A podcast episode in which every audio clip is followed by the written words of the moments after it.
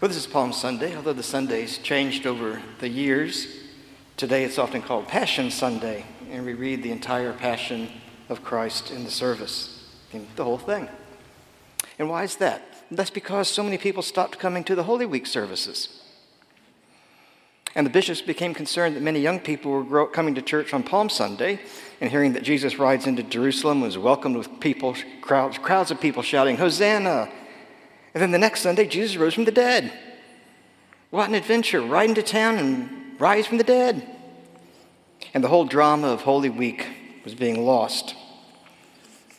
So I encourage you, even though we did read the whole Passion service, to give thought to attending the services during Holy Week this week.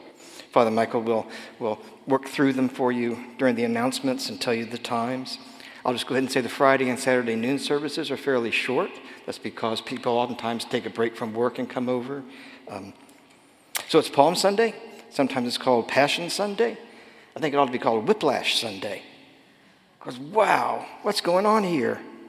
We begin with a high note Hosanna, and the crowd's shouting. And sh- shortly we get hit with Crucify Him.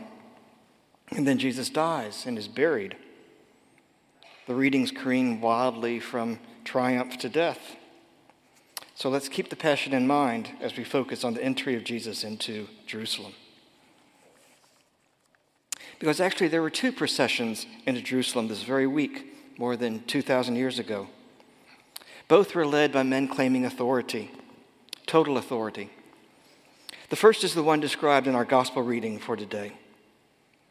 Jesus rides into Jerusalem on a donkey, an unbroken donkey no one had ever ridden before accompanied by his disciples, more than just the 12 we think of, but thousands, thousands of Galileans who had accompanied him on this journey, all the way from Galilee in the north to Jerusalem in the south. And we'll talk more about this procession later, of course. The other procession under royal authority, if not a royal possession itself, was of one representing, in his mind at least, the highest royal authority. And that was Pontius Pilate arriving in Jerusalem. Now, we aren't told of his arrival in Scripture, and I'm not claiming that the two arrivals occurred at the same time, but certainly within a few days of each other, because the Bible tells us that Pilate was in Jerusalem during this Holy Week. But Pilate did not live in Jerusalem. Why would he? He would have had no desire to make a permanent residence in this Jewish city. Why would he when there was a perfectly good Roman city not far away? And we know from other sources that Pilate made his home in a city right on the bank of the Mediterranean Sea, Caesarea Maritima, Caesarea on the sea, a city dedicated to Caesar, the emperor of Rome. It had been built by Herod the Great. Construction started just a year after the first Roman emperor, Caesar Augustus, had become ruler of Rome. And so Herod named this city after his new best friend. And at the time of our story this morning, the entire city was only built 40 years before. For the ancient world, it was brand new. I mean, this building is 50 years old and it's in pretty good shape. A brand new city, the Roman capital of all Judea, the Roman capital of a Roman province, and the home of Pontius Pilate, the Roman governor. While the Jewish people looked at Jerusalem as their holy city, the Roman people looked at it as a dump, a dingy, old, broken down foreign town to their eyes. But only 50 miles away was Caesarea that's a two day march by Roman standards. And I've been there. I mean, I arrived on a bus, I didn't march there. There was a man made harbor which people compared to Cleopatra's harbor in Alexandria. The engineering itself was a huge accomplishment, dumping hundreds of thousands of tons of limestone into the Mediterranean Sea to create a safe harbor for boats. There was a hippodrome, an arena for huge horse chariot races. Think about Ben Hur was the scene of gladiator games. Think about you know any movie with gladiators. After the fall of Rome, after the fall of Jerusalem to Rome in AD 70, um, 2,500 Jewish prisoners were marched from Jerusalem to these hippodrome to be killed in the games in one year. There was also theater to put on plays about how the gods torment us humans. And it was a place where the powerful tormented the powerless. In other words, it was a Roman kind of place. And as we learned for sure in 1961, it was the home of Pontius Pilate. Although we'd always suspected he'd lived there. I mean, where else would he live but a Roman city? Uh, and there, there is one mention in historical documents of Pilate's palace there, but in 1961, a stone plaque was found which reads, This is the home of Pontius Pilate. He's not some character made up by a gospel writer. We know not only that he lived, which we know from multiple sources, but we know now that his palace was in Caesarea. There's a stone marker from the first century marking the place. In fact, it was reused as a step in a building that was built in the 300s, so it's hardly a forgery. And we can leave the world of historical documents and stone markers and go to our imagination for a minute. It's not hard to imagine why Pilate has left the pleasures of Caesarea for the dumpy, dingy, foreign to his eyes, at least, city of Jerusalem. It's because it's Passover. The Jews are gathering to celebrate their deliverance, their deliverance from slavery in Egypt. And well, Pilate knew that Jews get a little rowdy at Passover. And maybe as they celebrate their deliverance from Egypt, they might think about their deliverance from the oppression of Rome. Only four years before Jesus' entry to Jerusalem, in, at the time of Passover, a group of Jewish um, protesters had traveled to Caesarea from Jerusalem to demonstrate directly outside Pilate's palace because Pilate had ordered that Roman imperial symbols be displayed at the temple. And so perhaps Pilate thinks to himself that Passover is kind of a delicate time. Maybe he'd be, better be on the scene just in case some rabble crowd shows up claiming their precious Messiah had appeared. And I won't push our collective imagination anymore, other than to suggest that when Pilate enters Jerusalem, he's probably not riding a donkey with a bunch of ragtag disciples behind him. I would suggest he's probably on a majestic war horse at the front of a significant number of Roman soldiers. And perhaps he thought to himself, as he looked at these Jewish people, he said, You celebrate the deliverance your God gave you from the Egyptians hundreds of years ago. But guess who controls you now? And guess who controls the Egyptians now? We do. We don't know if he thought that, of course, but if he did, it would certainly be true. However, he arrived, or what he thought, certainly his procession entering the city would have projected arrogance and power. It would have been a very different picture from Jesus arriving on a donkey, leading a band of disciples, and again, a huge motley crowd of followers. They'd been with him all along this journey, from Galilee in the north, across the Jordan River, down to Jericho, and then back up to Jerusalem. As he passed through Jer- Jericho, a blind man had called him the Son of David, and Jesus had accepted that title. And of course, he'd also given the blind man his sight. He'd taken unto himself the title of the Messiah, the Christ, the Anointed One, the one who would bring salvation to the nation, salvation to the Jews. He set his face to Jerusalem. His focus is to get to Jerusalem. And the crowd he leads is excited. You can imagine they get more excited the closer they get to Jerusalem. What's going to happen? What will this final confrontation with Rome look like? And Jesus sends ahead for a donkey colt an unbroken donkey to ride into Jerusalem. That's a symbol of his power over nature that he can go to this unbroken donkey, mount it, and ride into the city. And why does he do this? Matthew tells us in, our, in, our, in the first section of Matthew we read today. It's a very deliberate and clear fulfillment of Scripture. Matthew himself quotes Zechariah 9. Rejoice greatly, O daughter of Zion, this Old Testament prophet writes. Shout aloud, O daughter of Jerusalem. Behold, your king is coming to you.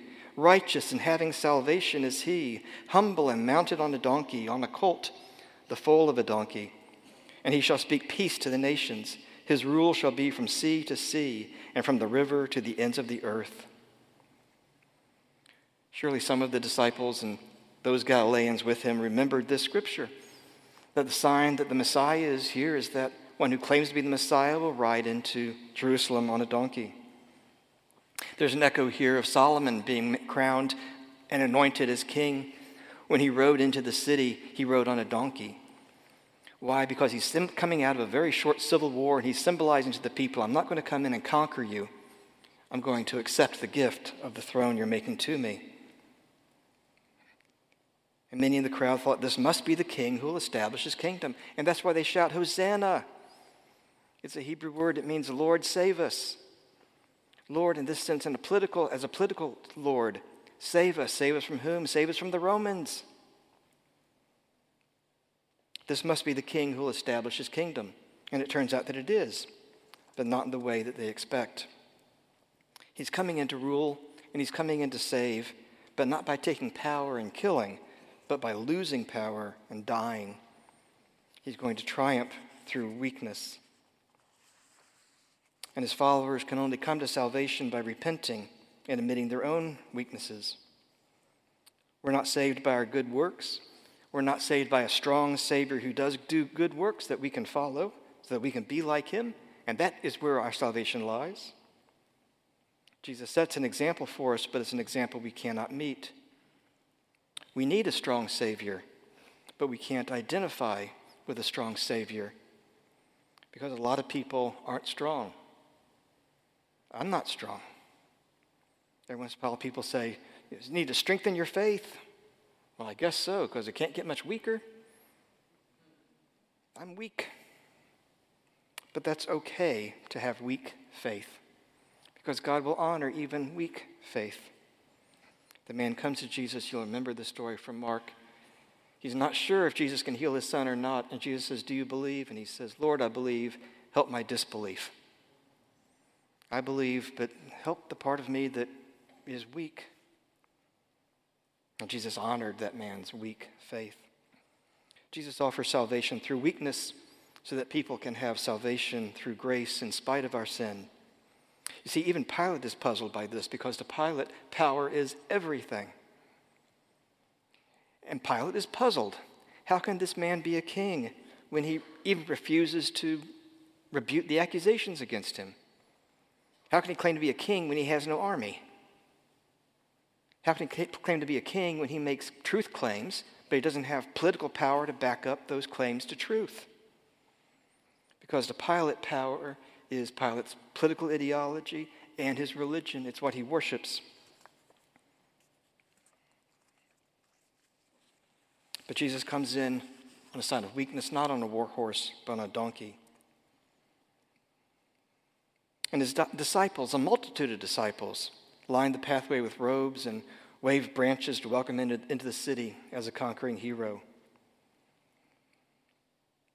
200 years earlier, a man named Simon Maccabee had ridden into Jerusalem, and the crowds had welcomed him in because he had defeated the Greek foreign armies and kept an independent nation. And the people gathered and waved palm branches to honor him and to welcome him into the city.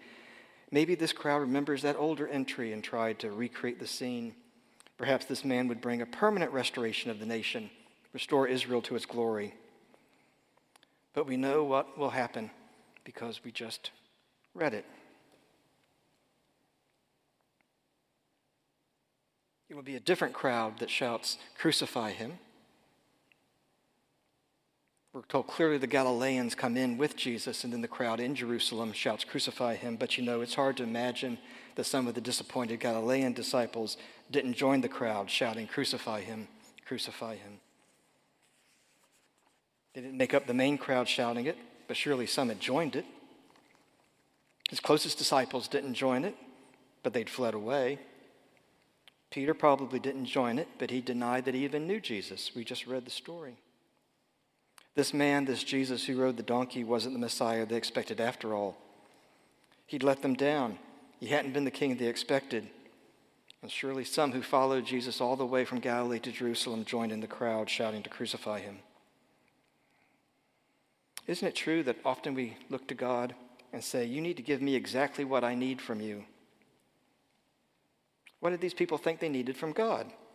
They needed a Messiah to bring judgment down on the people they thought were ruining the world, the Romans.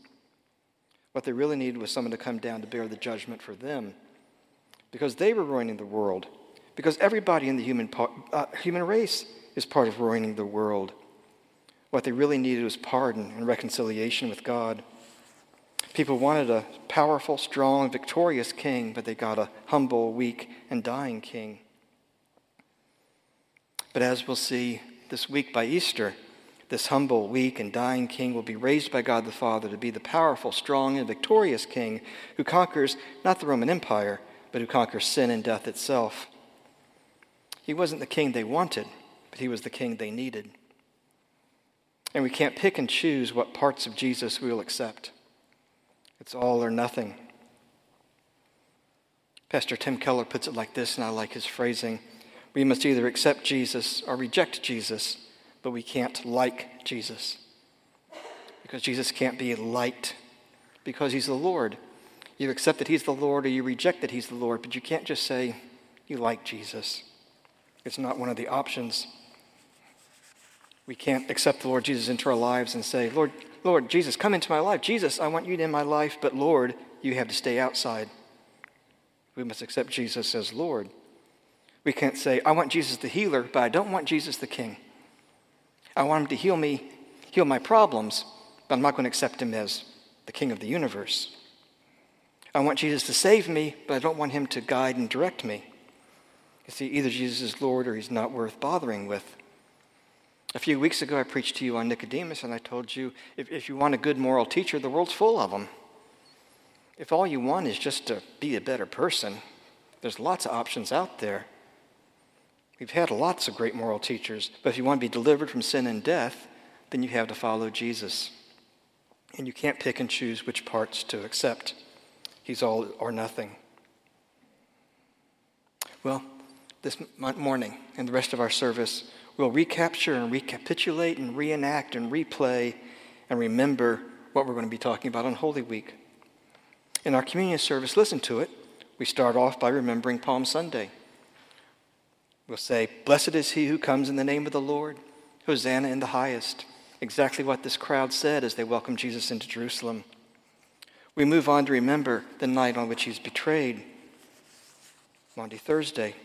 We remember his death, Good Friday, and his glorious resurrection, Easter Sunday. And we even skip ahead 40 days and remember his glorious ascension.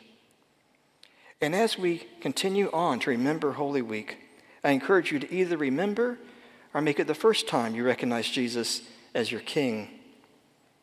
Not the King that you want, the King that you need, the King who defeated sin and death, your sin and death, and not yours only, but the sins and death of the whole world. In Jesus' name, amen.